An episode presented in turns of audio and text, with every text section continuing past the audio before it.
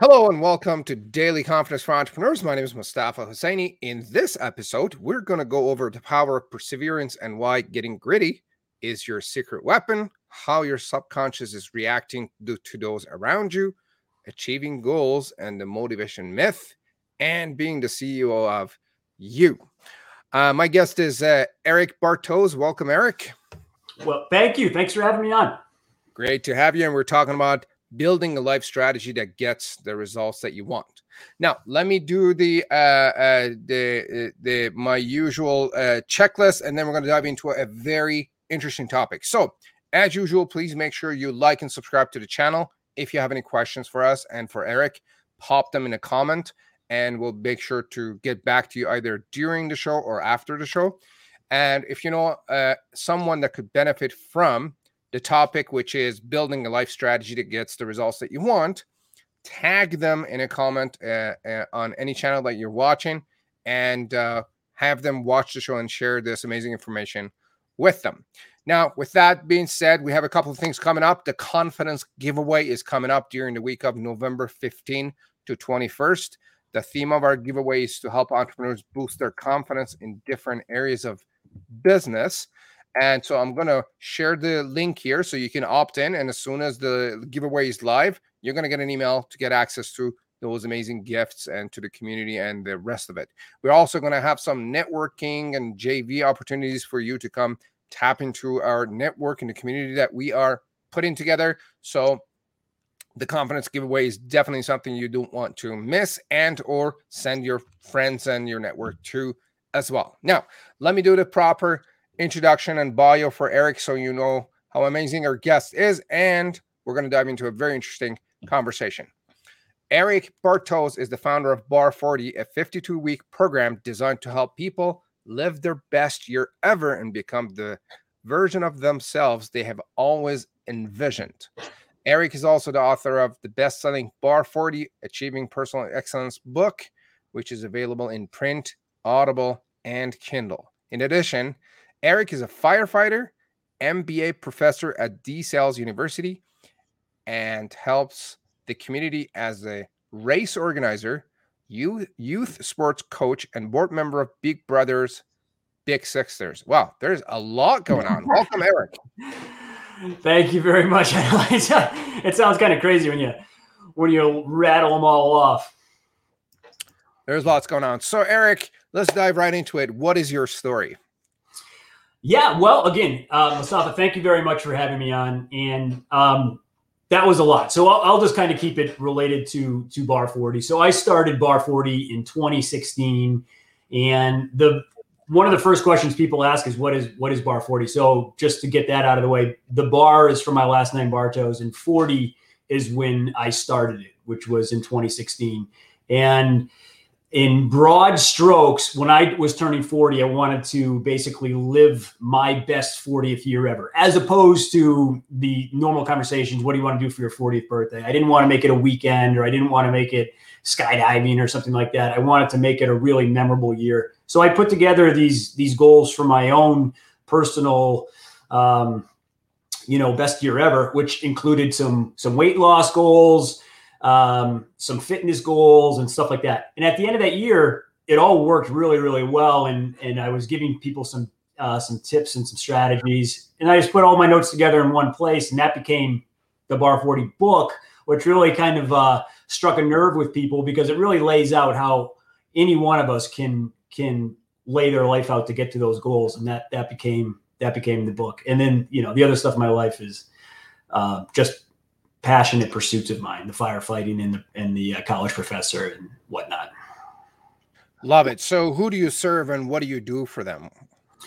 So, I, I think for the the one thing about Bar 40 is that it's extremely relatable to virtually anybody. So, I wouldn't say that there's one specific type of person that use it. Certainly, a lot of entrepreneurs find the Bar 40 methodologies helpful because so often as you as you probably know we give so much thought to our business and to the to the people in our in our business community that we we kind of lose sight oftentimes of how our own life is going right we're so busy planning for aspects of our of our business that it's kind of a blind spot that a lot of us have. So a lot of the uh, a lot of the folks that really get the most use out of Bar 40 are are business owners that say, you know what, if I applied a structure and saw my life through the lens that I see my business, I would probably see a lot of incremental success with health and wellness in general. Um, and they just kind of apply a, a, lot of the bar 40 aspects to their life that um, they necessarily they wouldn't because they don't have, the tools to do that just on their own. Love it. I love this bar 40 idea. Like you said, you want to live your 40th year year as the best year, not a weekend or a day or a birthday. And then you came up with a system here.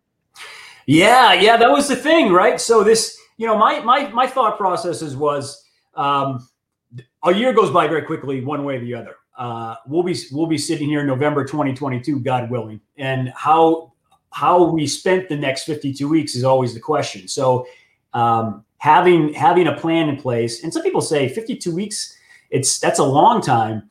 But there's a there's a reason for that too, because habits take a while to form, whether they be good or bad. So, and part of Bar 40 is setting three goals. So it gives that 52 weeks gives a runway to achieve those goals.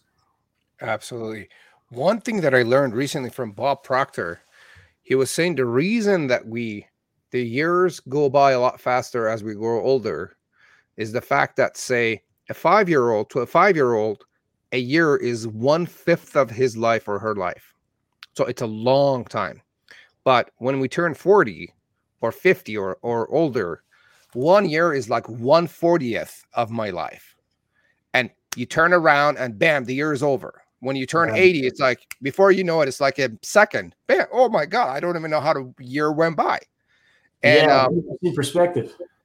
Yeah, I, was, I, love it. It's like, oh, that makes a lot of sense. When I was yeah. a kid, I was waiting quite a bit for a year to be over. yeah. yeah, as your perspective changes and it's uh you know the cake keeps it cutting into more and more pieces, right? They they get smaller yeah. and smaller. Like we just spent two years in COVID almost.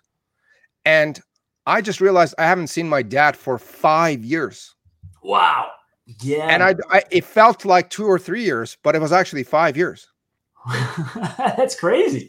So, and I'm, you know, I'm flying out to go see my parents like in December, and I'm really looking forward to that. But oh, and I'm sure they are too. That's a, that's love, a long stretch. Absolutely, and I, I love the concept of thinking about how we're going to spend the next 52 weeks. So, Eric, what is unique about Bar 40?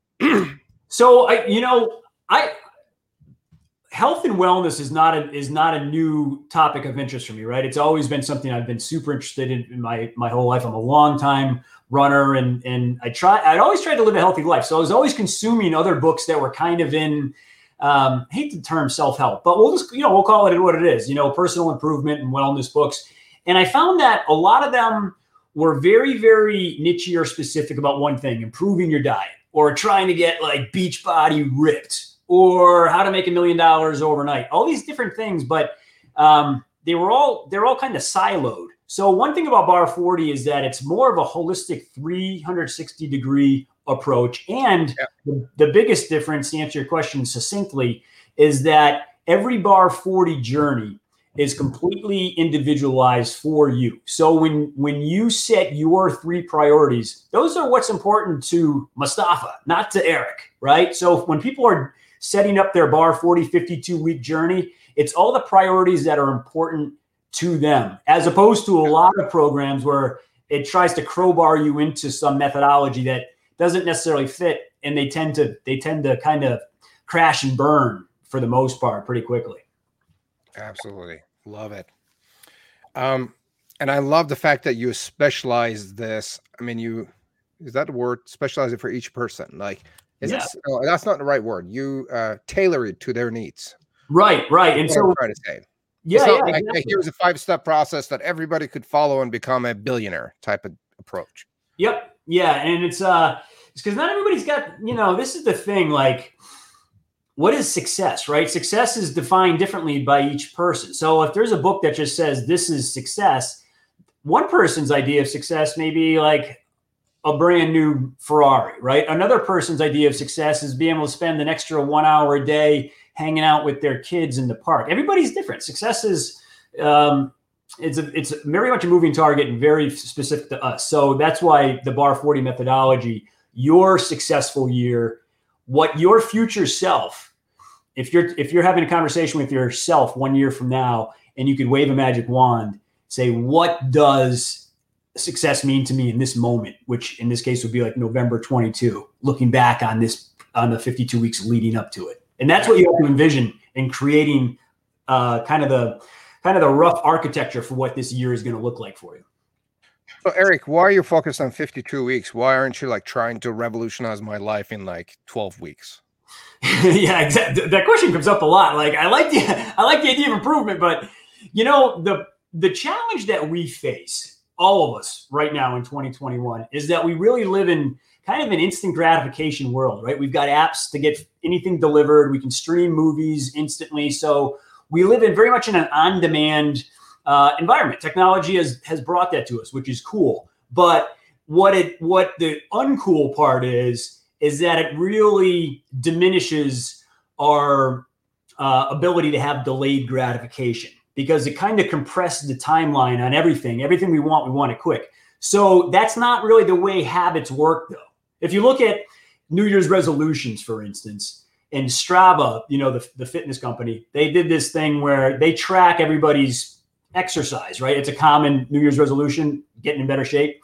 So they track everybody's data and they have what they call National Quit Day. Based on data, people stop their New Year's resolutions relatively, at least large chunks of them.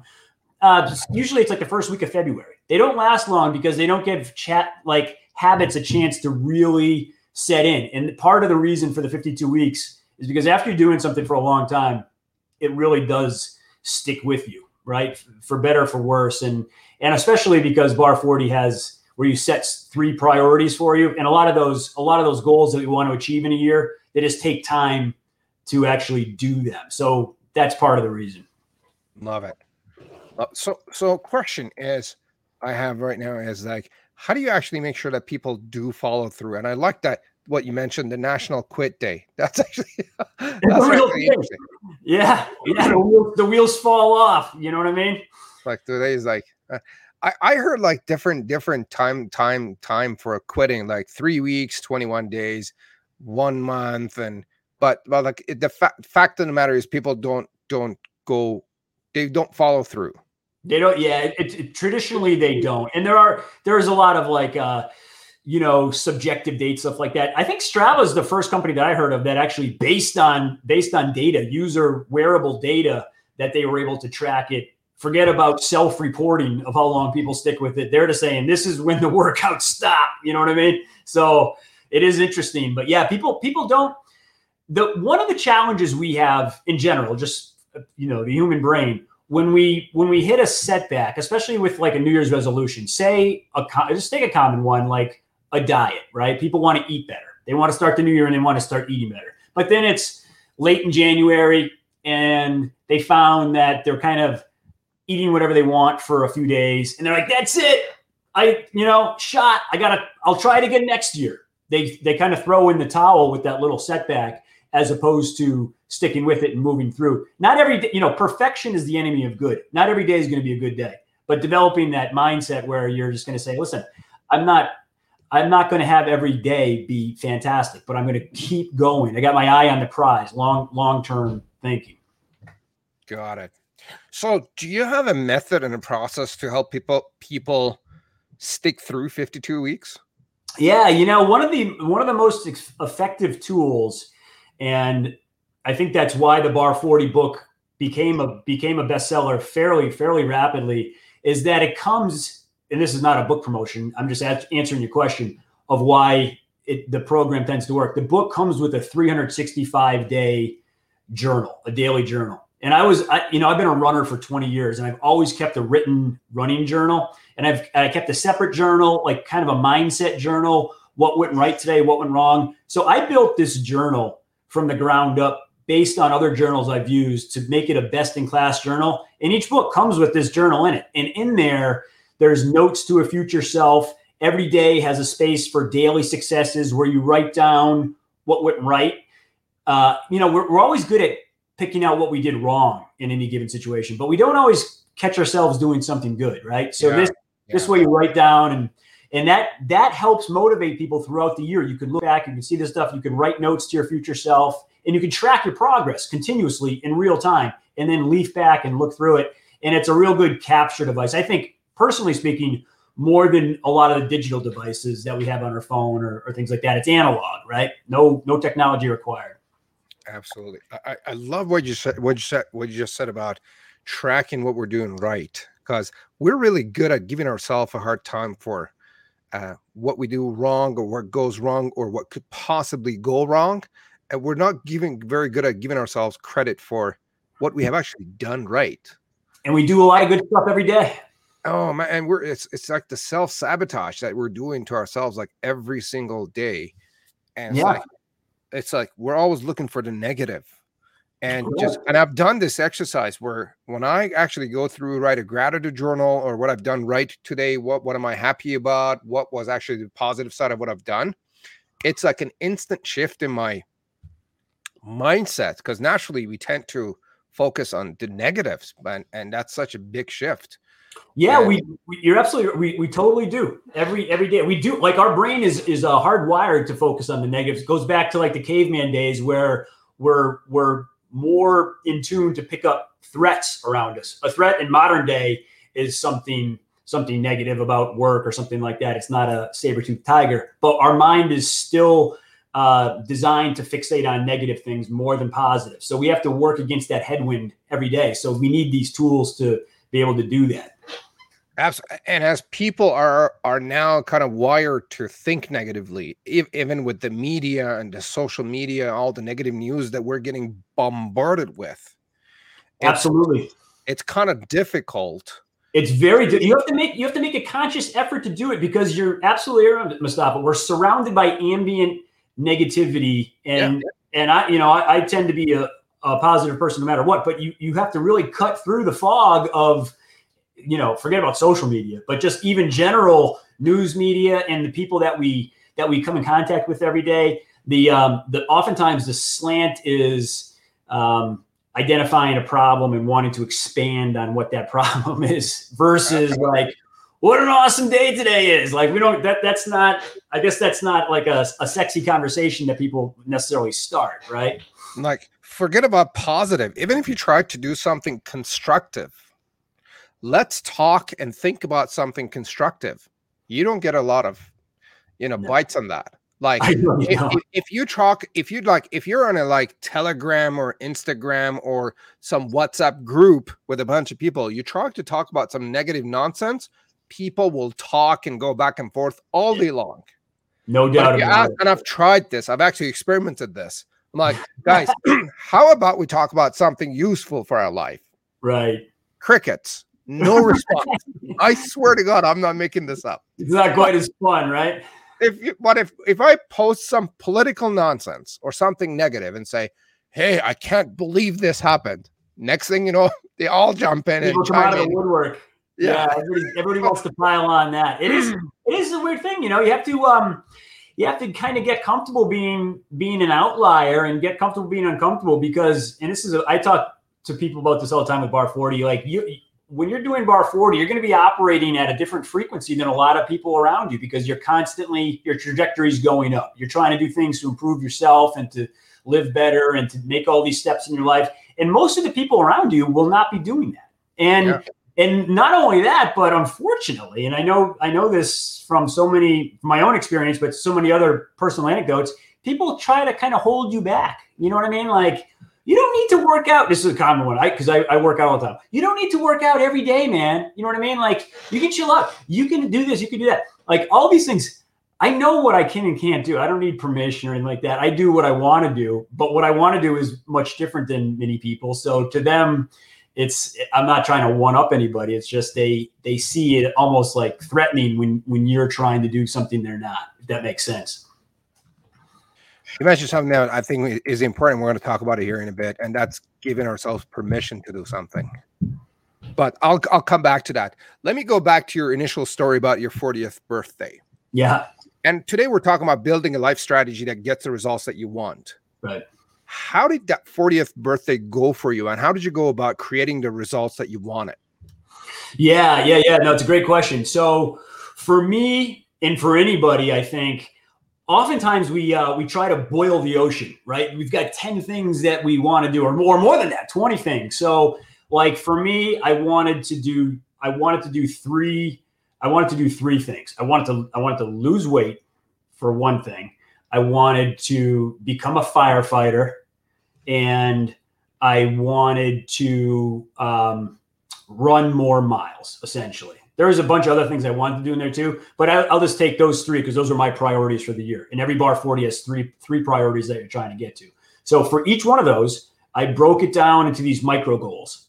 Like what checkpoints need to happen on the way to achieving that goal? Because otherwise any one of those things is just like mount mount everest. You know what i mean? Like how do i get from here to here? Like for me one quick easy example i weighed um 209 and i wanted to lose weight i wanted to get back to i found i looked through old pictures and i found a picture of myself that i liked how i looked and i said i want to look like this again it was like mm-hmm. I was 25. So it was a picture from 15 years before. So I went back to my running journal from from that year, 2001, I guess it would have been, and I looked at my weight for that week, and it was 165, and I was at 209. So I needed to lose 44 pounds in a year, which is a lot, right? So my thing was, how do I lose this much weight and just build this thing? But I, if I just think to myself, I have to lose 44 pounds, it seems impossible. So you lose motivation. So I needed to say, I want to lose 10 pounds and blah, blah, blah, and break it into chunks. And that's what I did for, for every goal. Um, but that would be my advice for anyone who's, who's looking to do things. Pick three goals, and then each one of those goals, break it down into small chunks. Love it. That's what we do with all of our planning, with marketing planning, business planning as well. What are the top three things that we want to do? What's the most important one? and then break it down. Right, right. Here How do like three or four, five moves that I'm going to do? Here are three or five things that I need to achieve or get accomplished to help me reach my main goal. Perfect example. See, this is such a common it's a common application that we do in business and we do in our in our yeah. careers and things like that. But oftentimes we don't make that transition to apply the same methodology in life. We know they're effective when we apply them to our our careers and our in our work, right? but oftentimes we just don't do the same thing in our life. It's not. This is what. I, this is why I think Bar Forty works for so many people. It's not overly complicated. It's using tried and true methods that work elsewhere. It's just applying them di- direct implant into our personal life. Love it. I, th- I think there, there, that was the gold nugget for people to achieve the results that they want. And track it, right? So you have, yeah. You've got it. You've got to uh, for for multiple reasons. One, to know where you're at, but two, for that continuous motivation. And here's let me just talk for a second about motivation. So a lot of people, and myself, I mean, I'm I'm a fan of watching Tony Robbins videos, right? I mean, I we love motivational speakers, but here's the thing about motivation: motivational speakers are almost like like a bag of potato chips, right? It's empty calories in the sense that you go and you listen, you feel fired up, you go home. It's like you had the chips, you're feeling pretty good, but then you're hungry like an hour later. So with motivational speakers, you know, you feel good that night, you go home the next day, you're you're getting back and you're back to your old self. It's like, what, what happened? Motivation is internally generated. And these little achievements that we have every day, that's what creates the habit of success that's want you want to get that same feeling again which is why daily successes and catching yourself doing something right and writing down your progress towards your little mini milestones that stuff is the self-perpetuating internal motivation that keeps you going. And that's your then you get hooked on that. And you don't need external motivation to to get you bouncing out of bed in the morning. Hmm. That to me almost sounds like and seems like masturbation. Look, here's the deal, and I know we're a bunch of adults here, but it's the same process. You think you have something, but you don't have it. Right. yeah, it's good. It's an interesting analogy. yeah. Right. It's like Why not? I get I get I get motivated and pumped up to do something, but the next thing I know, I don't do it. I was all motivated, but I didn't follow through with action. I right. thought I have it but I didn't have it. And that's the thing about these small steps. So like and there's that old cliche like the longest journey begins with the first step and stuff like that. But it is really true. No matter what you want to do, I, I remember in like in college, like having to write a paper. Like you would think about this paper and you would dread it and you wouldn't do it. You procrastinate, and then as soon as you get like the half, the first half page done or the first page, it's like you feel like this weight is starting to lift. Like I'm doing it, I'm doing it, and then you you start to do it. Every almost every single goal that we have in our life, you you move infinitely closer once you take that first step and then you you can start like the heaviest the heaviest thing in the world once you start moving it it just gets easier and that's the hardest part if we can just commit to ourselves and i don't know if you've ever heard this this um, some people do the, their own their countdown the countdown approach like an easy example is when you getting out of bed in the morning. If people are slow to get out of bed they give themselves a countdown. All right five four three two one. Yeah. And that so all, all of these like little mental mental hacks that we can do on ourselves to do to get moving you know what i mean? That's all yeah. it's all in the same vein. Yeah i actually i, I just listened to mel robbins talking about that. Yeah it, it, a lot of people love it. It's it's it's um it's interesting i think it's like uh one of these one of these more common than we know things that people do. Like when I when I mention to people, like, oh yeah, I do that all the time. I'm like, how did I not know about this? How is everybody doing this countdown thing? And I didn't I didn't know about it. But it yeah, actually works. I've been yeah. I've been trying it for like the past few days. When, when are you time, like getting out of bed, or when when what's an example of like example is like I, I was thinking negatively. Yep. And then I realized that, and I went five, four, three, two, one, done. And it was yeah. like done. Yeah and then I was actually able to stop the negative thinking. I was, right, oh, right. This, this, is cool. Yeah, it works. Right? Give, it, it gives yourself a. It gives a little tiny runway where you say, "Okay, I can do this for another five seconds, and that's it." You know? Yeah, yeah. I or when, I'm on, when I when I'm on social media, I've done, I've tried I've tried this a few times in the past few days. But like when I realize I catch myself going through, say, Instagram or YouTube or something for too long, and I know I've got something else to do, I'm like five, four, three, two, one, done. Yeah, Absolutely. yeah, yeah. I like it. Yeah. And then I move on, or getting out of bed, or or actually, I tried it once and uh, reading my book.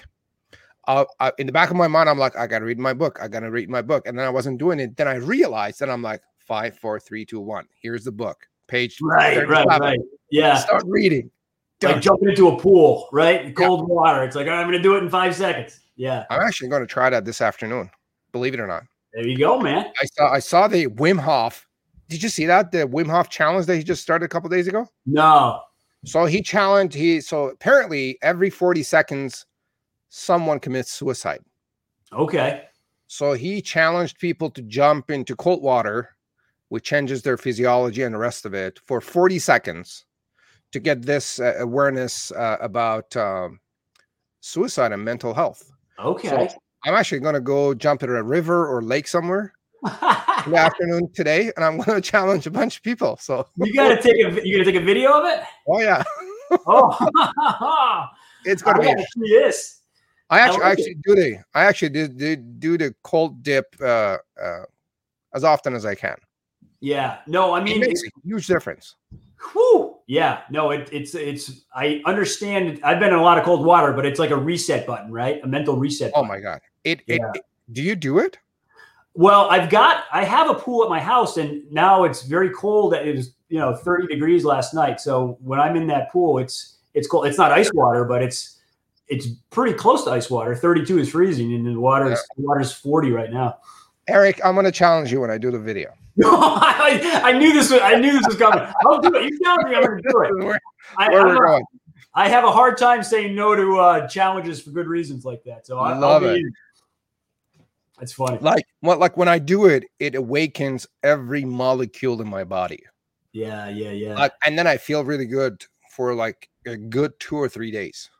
Wow. And, and okay. it's got a lot of good health um, benefits as well. So that's long lasting effects. You know what's a you know it's similar to that. You know it's a kind of a related thing, and you probably already do this too, but it, it involves um, these breathing techniques, right? Yeah. So yeah, so I'm a I'm a big fan of uh, of a lot of that of a lot of that stuff too. Uh, it's just kind of like the ultimate ultimate reset uh, reset button for our brains.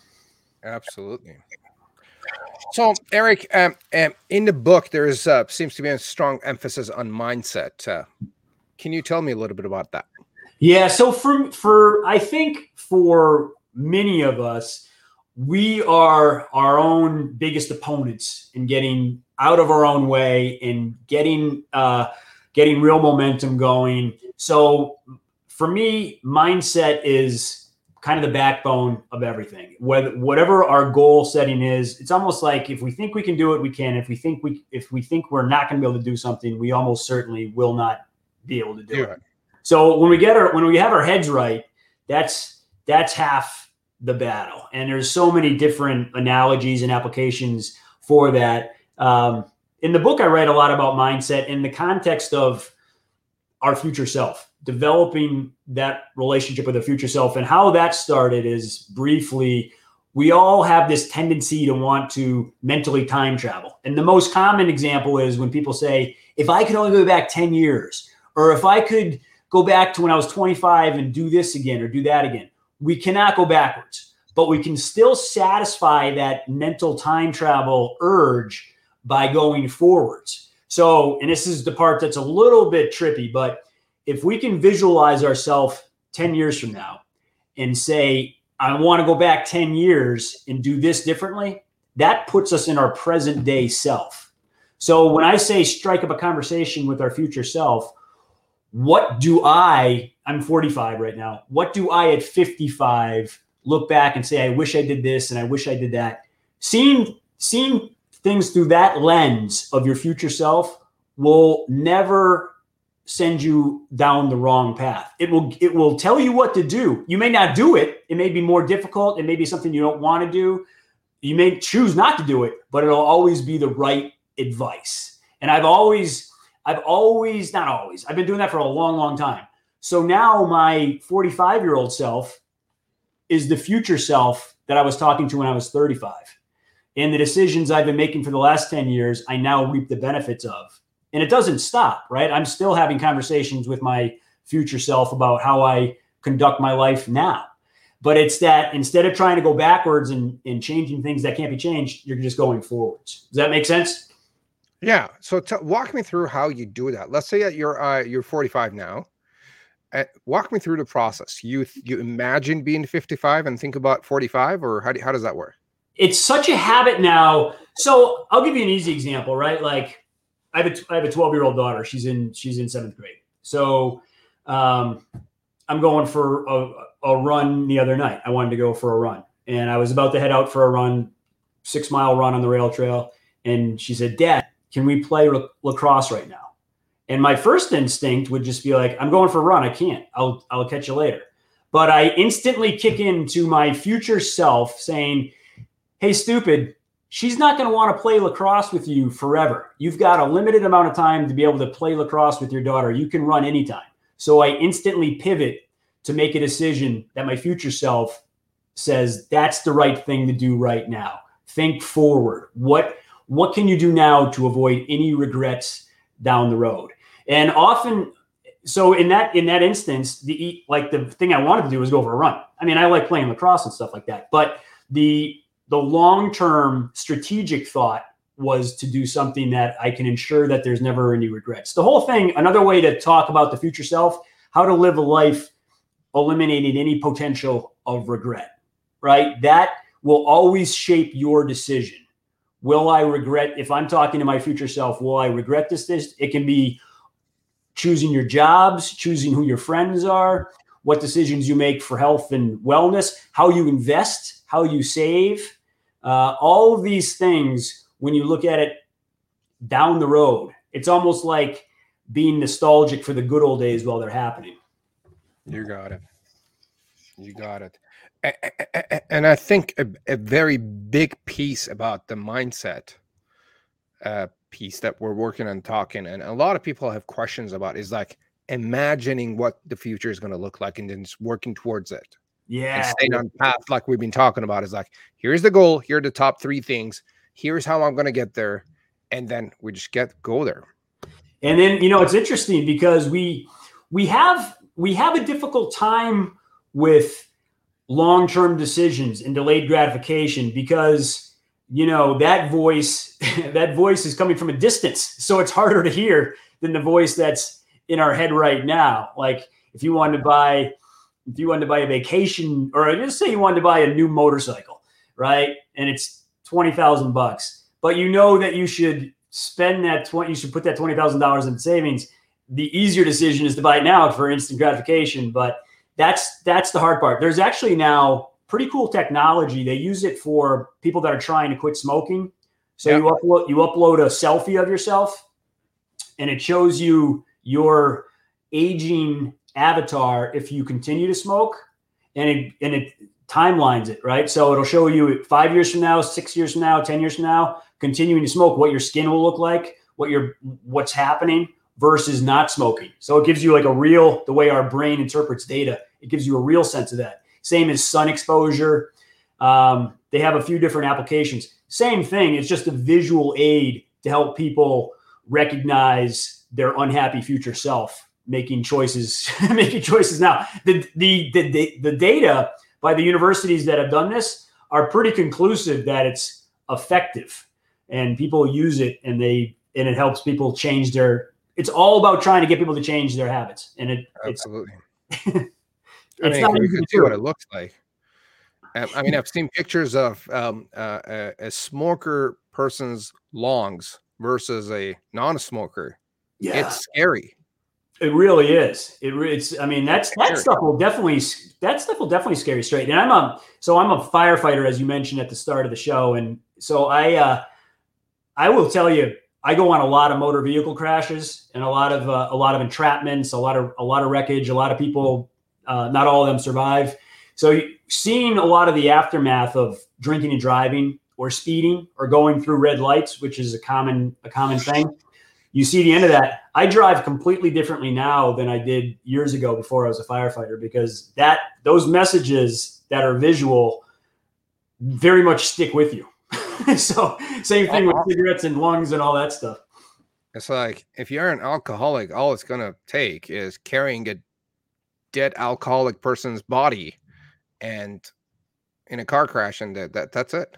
We were i was on one recently that was on the highway and the guy fell asleep at the wheel drove underneath an 18 wheeler uh, his car flipped over a bunch of times.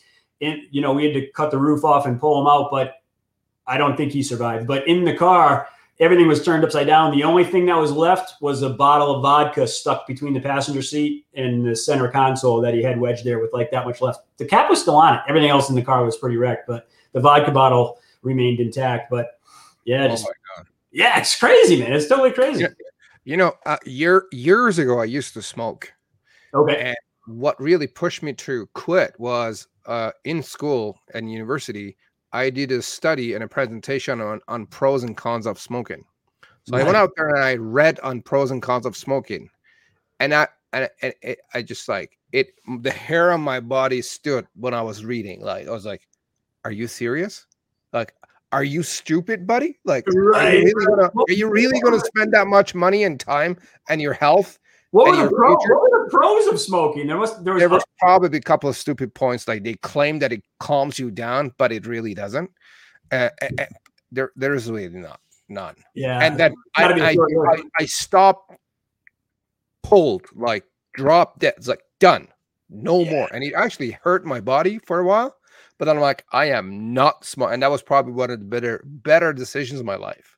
Oh yeah, for sure, sure, for sure. Yeah. And you know, it's it's um it's certainly expensive, but I mean the the health benefits and your lungs your lungs do uh, heal themselves, which is the, the human body is remarkable. But over yeah. time, your lungs do start to get back to their their original uh, their pink. Um, but yeah, it's it's crazy, man. It's it's a crazy habit that you know I don't know how old you are, but in our lifetime, we've seen a big shift. I mean, it wasn't that long ago in the U.S. that um, like doctors were still smoking in hospitals and things like that. It was such a widely accepted but strange, strange habit. While what they were advising other people to not smoke. yeah, it's a crazy, it's a crazy thing. And um, interesting, interesting side of our humanity, I guess. It, really is, yeah, for sure.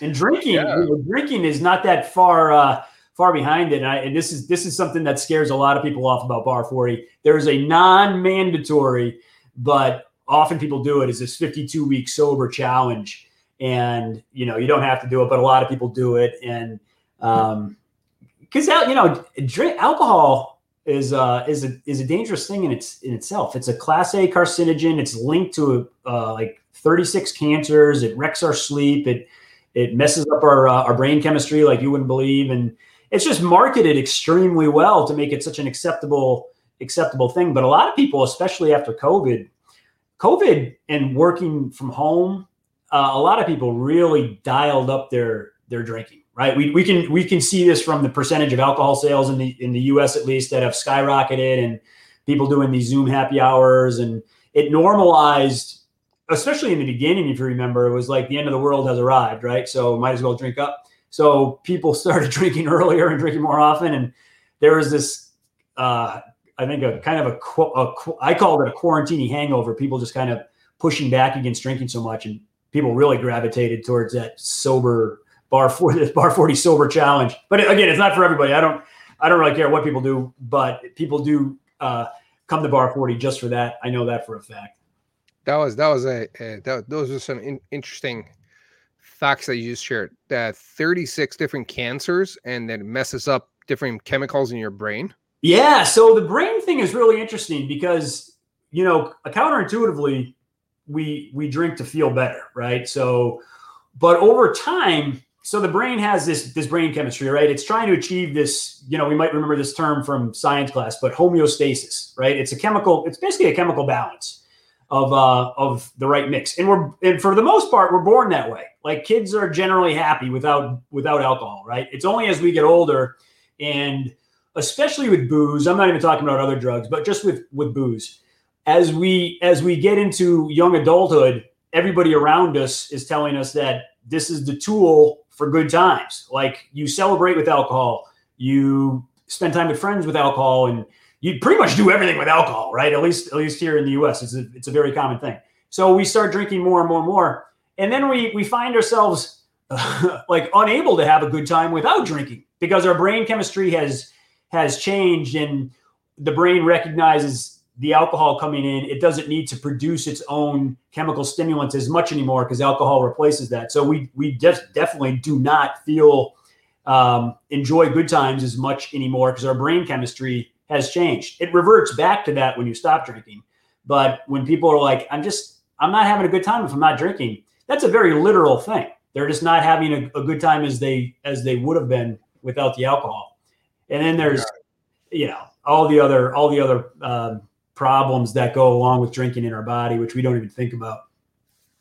It's very tough to lose weight with, uh, with drinking because um, all sorts of reasons. But I, I I bring that up because it's such a common common goal for people that they want to lose weight but when they're drinking it's uh like we don't even digest our food until the, the body's done processing the alcohol right so when we're drinking a lot the alcohol recognizes that as booze is a, is a poison is a toxin so it, it rids the body of all that before it touches the food so the food ends up getting converted to fat and sugars and things like that and and not to mention and here's if we're talking about booze real quick when we wake up, alcohol kind of hijacks our sleep, right? It, it suppresses our REM sleep. So we don't get the proper cycles of sleep. So we, we wake up tired continuously when we're drinking. After a night of drinking, you will wake up tired. And even if you didn't have that much, because you didn't sleep well.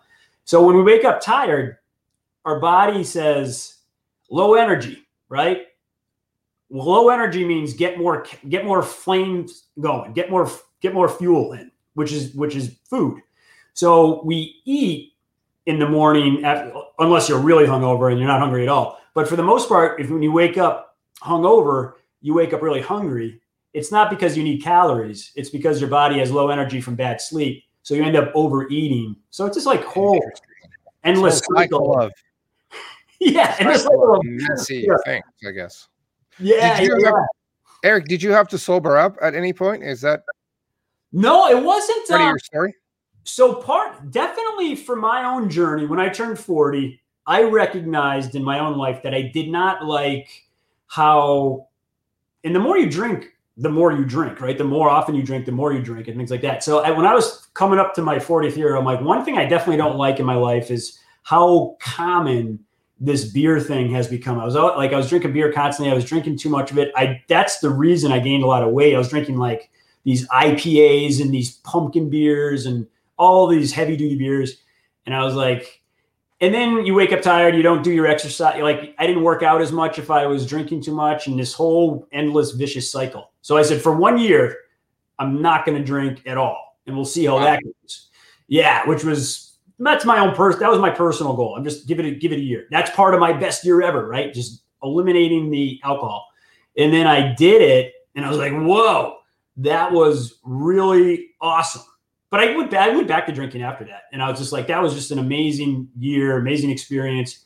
Um, but yeah, I definitely felt like I wanted to, I wanted to cut back on that. I felt like, you know, here's the thing: when the only reason we drink is for enjoyment, right? We drink because we like it. If we stop enjoying it as much and we stop liking it, and we keep doing it, it's like, what are we doing? Why am I spending this money? Why am I putting my body through this, you know, toil? Why am I, you know, putting up with? There's a high price to pay with drinking a lot. Why am I putting up with this high price when I'm not even enjoying it that much? You just get yeah. It was me. I was just getting sick of it. You know what I mean? But I kept doing it, and that's when you know it's kind of a habit. I'm like, why? Why am I doing this thing? I don't even enjoy doing it anymore. It's like habit. smoking or yeah, yeah. It's just like this ridiculous thing or junk food. or spending all this money. Hmm. Yeah, yeah. So that's what I got. That's what got me fascinated, and I started reading more about it how did you deal with the urge of yeah. going back to drinking during that year? Like, I, I, that's a problem with a lot of people that try to, you know, bring in a new habit, become healthy, drop a bad habit, or do something new. And yeah. that is the old urge comes back that says, "Oh, we need a beer right now," and, and, and the brain tries to like convince you that this is really a good time, Mustafa uh, yeah. or Eric, like yeah. is the best time, and it gives you a thousand reasons to pick up a smoke or get a drink or get some big fat burger, right, right, right. and then just eat. How do you how do you how do you overcome that that urge?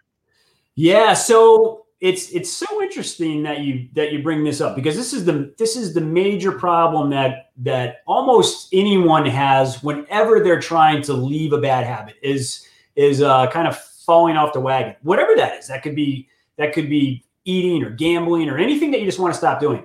So, like for me, I wanted to understand how the whole thing works. So I started, you know, again, like how do I learn more about this? Bless you. How do I learn more about this and get into it? And so basically the answer is you create this, you create a mentality. If the way the ha- the way the habit um, cycle works in our brain it, it will it will never get to the point of actual action if you don't allow it to. And an easy example of this one is you take pregnant woman. Uh, generally speaking, they don't drink a whole ton during pregnancy. Maybe a glass of wine here and there, but even the even the most um, party animal among us, like when they're pregnant, they just kind of stop because mentally they said, as much as this is going to be miserable if they're a big drinker nine months, I'm not drinking. So the actual temptation part of it, they'll talk about, I can't wait to have a margarita or I can't wait till I can have a beer when I'm when this baby's born and all this stuff like that, but they don't do it. So for for me and for anyone else, when you get to the point where you have this mentality, there will be no fill in the blank. There will be for me, there will be no drinking for the next year, no matter what. That's it like you can you can contemplate drinking you can think about it like i can't 51 more weeks 40 more weeks 20 more weeks. But at no point do you give your subconscious that wiggle room where it's going to convert those thoughts into action. And when you when you eliminate that possibility it becomes infinitely easier because you're not your subconscious just wants to solve problems. When we're going back and forth on something will i drink today? Will i not drink today? That's when your subconscious like get out of my way. You're wasting energy trying to figure this out. The answer is yes, you will. And that's when yeah. you that's when you have a cigarette or that's when you drink because your subconscious just puts you out of your misery and makes that decision. And when that happens, then you just start going to your your Rolodex of excuses and justifying why you did it. Well, it was a hard day. Well, tomorrow I'm going to start again. and all that stuff. But if you eliminate that possibility, super easy. Well, what are your, relatively. What are your thought about uh, thoughts on having uh, support and accountability partners and the rest of it during this kind of processes? Oh, I think it's I think it's a huge help. Um, we, you know, when we when we personal accountability is huge, right? But when we put in these accountability devices, when we make a, a public proclamation, then we're much more likely to stick to it, unless and here's the here's the fine print, unless you're in you because you can train yourself right out of that too. If you're the type of person who every day they're making some declaration and they never stick to anything, then you just you know kind of cry wolf. But you can so you can kind of overuse yourself right out of it. But if you're if you are doing something big in your life and you plan on sticking with it, and if you say to the people closest to you, especially with regards to something like like drinking or but it's just as easily for exercise right? Find like-minded people and say this is something really important to me. I know i can do it. Um, if you see me slipping tell me. This is what this is what friends are this is what friends are for right? Like in the in the police and fire service we say i got your six. And that means i see your back when you can't see it and i'm protecting your back because you can't see that. And so when you're when you have people around you that are helping you keep you on the on the on track um, we don't we don't want to humans in general don't want to be embarrassed and feel shame. That's another one that goes way back to the old days where we wanted this. We have this pack mentality. So we try to avoid that on a subconscious level. So we're much more likely if you tell somebody they're going to go for a bike ride with them or run, and you say you're going to meet them at six o'clock, even if you don't feel like running, you're likely to meet them because you don't want to disappoint them versus if you were just by yourself, you could say like, you know what, I don't feel like running. I'm going to skip it. But when you have other people that are um, kind of in the loop with you, you're more likely to stay with it. That makes sense. Absolutely. Absolutely. That was that was really powerful. Um, and Kapil is asking, do you ever think of think of it from the perspective of advantages and disadvantages when making decisions? Um, yeah, yeah, ab- absolutely. That's that kind of ties into, and thanks for the question. That kind of ties into the um, the future self part, right? So that's always the calculus. I think it gives you the perspective of of looking back on a decision you already made, much more so than if you're at a fork in the road right now, saying, "Do I go this way or this way?" When you're when you're looking back on it, same thing. Like, I wish I wish I did this or I wish I did that.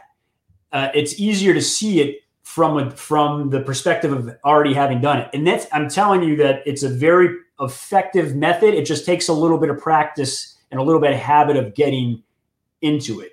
But that those advantages and disadvantages will kind of reveal themselves to you. Obviously, nobody wants to make a decision that's going to be a bad one, but I think a lot of choices will always have that kind of pro and con list, right? You just got to kind of weigh yeah. it out. Yeah, it's kind of like I think we talked about earlier. What are the top three that I want to go after? And you got to kind of have to weigh in the advantages and disadvantages of the, the approaches, the strategies, and be like, this is how I'm going to do it.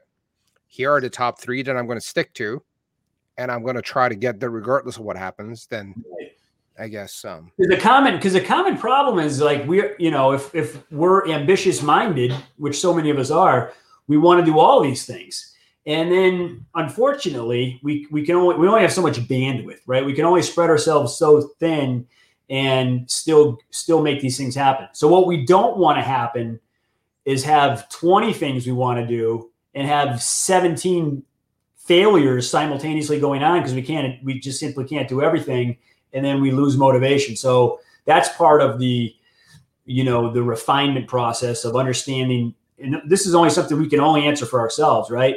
Because in I use that I use the SMART acronym about goals. Is it specific? Is it measurable? Is it accepted? Is it realistic and time framed? And so that our goals have to kind of pass those tests. And if they do, then we just have to choose what what is our priority. In bar 40, by the way, this is not a, a once in a lifetime scenario. Like I, I've been doing bar 40 for years. Every year I have different goals and they change over time. And I'm just kind of I'm lifetime member, right? But for people that enjoy Bar 40, they do it again the next year. There's always more goal. I, ideally, there's always more are more goals. And what you know, people can change anytime. History is not destiny, right? And every day is that brand new blank page in our own life story. We get we get the right. The future's already written. The past's not written yet. We can always today. listen, we're we're never going to be as young as we are right now in this moment. That's that's the truth of it, right? No matter how old we feel and stuff like that, this this is it. We're the youngest we are ever going to be, whether you're 18 or you're 88 right now. I love it. You're the youngest that you could ever be. It's right it now. right now in this second. You know what I mean? And it's it, and that's kind of a it's an interesting um it's an interesting perspective because we all 10 years from now we're going to wish we were this age again. you know what I mean? and then we that's the thing about getting uh getting nostalgic for the good old days while they're still happening. Because we all we all we all have that tendency to look back and be like man that was pretty good back then. Like life was life was good. I was so young. Look at those pictures. I was young. I was so young. But we are right now this is, we're all we're, this is we're, we're pretty young relatively. Love it. Let me ask you another question and then we're gonna uh, we're kind of getting close to wrapping up. Uh, in, in the book, you talk about being the CEO of your life. Um, can you tell us what you mean by that? I mean, yeah, so, that was like a good segue today. Yeah, yeah, yeah. I, I love this idea, and I use it. I use it all the time too, because what I mean by that is trying to remove some of the uh, subjectivity and emotion out of out of a lot of the ideas in around our life, right? So if we're the CEO of a company, we look at these different aspects and we're able to strategically make decisions that help the overall company. And they're not always easy decisions, but it's our it's our job as CEO to make the decisions that are going to move us forward. In our own life, we have to make hard decisions sometimes, and oftentimes, and this kind of ties back into the like the have the um, the choice to stop drinking and stuff like that. So we can call a habit or repeated behavior in our life let's just call that a department or a product a specific product. So we're the ceo of a, a, a large cookie company right? And this one this one brand of cookies well they, they let's call them tuna fish flavored oreos right? They they sold well in the 70s and 80s they haven't been selling well now but everybody in the company has an emotional attachment to this particular type of cookies. As CEO, it's not about emotional sentimentality. We've got to eliminate that cookie. It's not profitable. It's a drag on the business. Cut it loose. Get rid of it. Same thing is when we're CEO of our own life, we look at habits or we look at sometimes, unfortunately, it's the people in our life. It's old friends that we really don't don't fit into our life that much anymore, but we tend to talk to them out of habit. Maybe they are just bad people. Maybe they light cats on fire. Maybe they just drag us down and and we have to make strategic decisions that are sometimes difficult. But when we look at it from the CEO perspective, um, we realize that's our responsibility to our own life. Love it. Love it. Being the CEO of your life, like getting a handle on it, manage it, drive yep. it, making decisions, and make make hard make hard decisions. Like when I like my goal for this year, I run the year, so I run 2,021 miles at least this year, and a lot of times I don't feel like running. I don't care what I feel like though, because this is getting done. This objective is getting done. So it's not what I it's not what I want to do or I don't want to do. It's what needs to be done this week for, for miles. And it's a hard it's a hard line approach we can take but it, it, it develops that burn the boats mentality where we these things are not up for uh, optional consideration. Needs to get done. It just gets done. That's that hard CEO line. You can be like you can be a really tough CEO that you wouldn't necessarily want to work for, but it's your own life. You gotta you gotta make the right decisions. Nobody else can do it for you, and that's the thing that a lot of people forget. You know, we we don't we can't wait for other people to make the decisions for us in our own life. We have to take ownership and get the results we want because if we're waiting for somebody else to do it, that may or may not ever happen. Got it. Got it. Got it. Perfect. Um, Eric, could you tell us about your gift, the amazing gift that you're sharing with with us? Well, I would I would love to uh, welcome um, some of your listeners and your viewers for a um, free 30 minute uh, Bar 40 coaching consultation. Uh, whoever would like to uh, participate in that, we can do the first um, first five people to uh, kind of sign up and submit, and that will be uh, my gift to your uh, your audience. Amazing, gang. So, gang, the first 10 people that visit the page, bar40book.com forward slash media, could you get access to a complimentary 30 minute bar 40 uh, coaching session to set up your goals, get some feedback on what needs to be done, and tap into Eric's wisdom. We'll give uh, we'll give we'll, we'll get you on the right path. We'll set up a, a custom program to uh, get you moving in the next uh, next upcoming weeks for sure. Love it, love it, love it. And, and you know, gang, as you, if you're watching or listening, with all the madness that's been going on with COVID, getting help while we're all, all like kind of forced to stay at home makes a massive difference. So if setting personal goals, your health goals, and the rest of it is a priority and it's it's it is on your radar as we're getting close to the new year, definitely reach out, have a conversation with Eric and see how they can help you. Yep. So and one, Eric, uh, yep. uh, real quick, too, bar40.org is an easier way to to uh, book a book a session than the uh, than the Bar 40 book site. The bar40.org goes right to uh, you can you can book sessions right there. Love it, Eric. Uh, I know we're kind of out of time. Can I ask you some personal questions real quick? Of course. Beauty. What's a new thing you have tried recently? A new thing I've tried recently. Yeah. So I recently I wanted to um, get back in the habit of doing push-ups. Push-ups. Okay. So I set my alarm on my phone for the start of every hour. So every hour, 10 a.m., 11 a.m., noon, I would get down and do 30 push-ups for 10 hours a day. So every day I was getting 300 uh, additional push-ups in. That's probably the most recent thing I did to create the habit of of doing uh, more push-ups. And Love it. Yeah, that's been uh, that's been super helpful.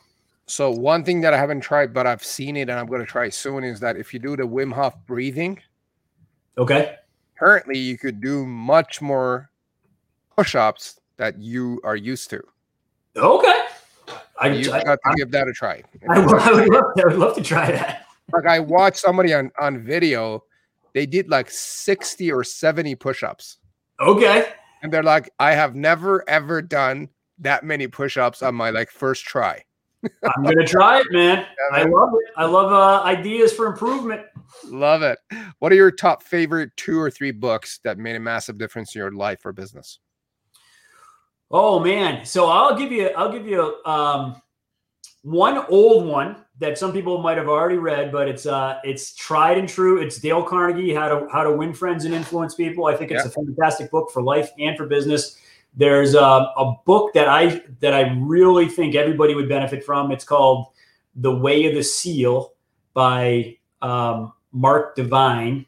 He's a former Navy SEAL trainer, and he does um, he does amazing programs for that.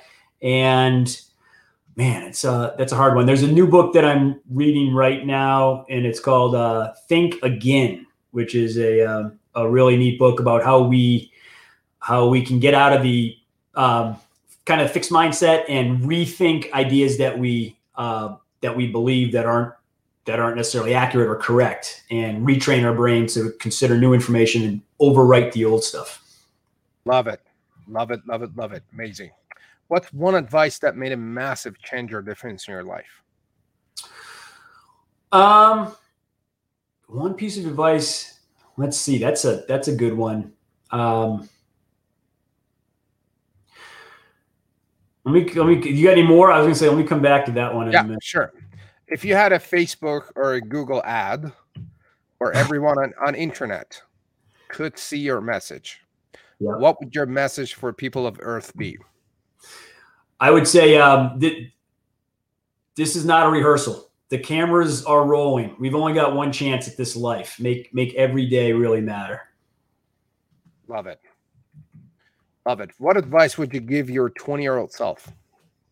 I, I would give my 20 year old self the advice to start having conversations with your 40 year old self. Conversations with your older self. Older self. Love it. Eric, this has been an absolutely amazing conversation. I really feel like we could go on forever. I know. I feel like we could talk. We could talk for five hours if. Uh, yeah, man. Like I, I love mindset. I love goal setting. I like chasing dreams. I like visioning, and envisioning future, present self, and it's like you're like speaking my language. Is there anything that you'd like to add before we wrap up? No, I would just say if anybody if anybody enjoyed what they're hearing, wants to learn more, just you know go to bar40.org. You can sign up for the Bar 40 newsletter that comes out um, every couple months. It's uh, follow Bar 40 on LinkedIn. There's always uh, new posts, and um, I write I write a column for a local news company here in in the in Pennsylvania that uh, I repost those pol- those columns on the Bar 40 website under Bar Talk. So there's all sorts of Bar 40 um, content about living your best days ever and uh, just health and wellness and everything is almost instantly usable in all of our lives to um, to just try to get to that that best version of ourselves that we're all that we're all chasing. Love it. That is amazing, gang. Go uh, to uh, bar40book.com forward slash media to get access to your complimentary coaching session available to the first 10 listeners that respond. You can go to bar40.org to book a session mm-hmm. with uh, Eric as well. Eric, thank you very much. I really appreciate it. This was a great conversation. And uh, gang, if you're watching or listening, please make sure to like and subscribe to the show on whichever channel you're watching. If you have any questions, post them as a comment. Make sure to tag your friends and follow the show as we're going to see you next week. Also, the confidence giveaway is coming up during the week of uh, November 15th to 21st. Uh, you have access to a list of uh, uh, gifts that help you boost your confidence in different areas of your business. That's coming up, and I'm very excited about it. And that's it for me. Thank you very much for joining us. My name is Mustafa Hosseini, your host at Daily Confidence for Entrepreneurs. Thank you, Eric. Thank you, Mustafa. That was awesome, man. Good times. Thank you. Appreciate it. See you guys next week. Bye bye.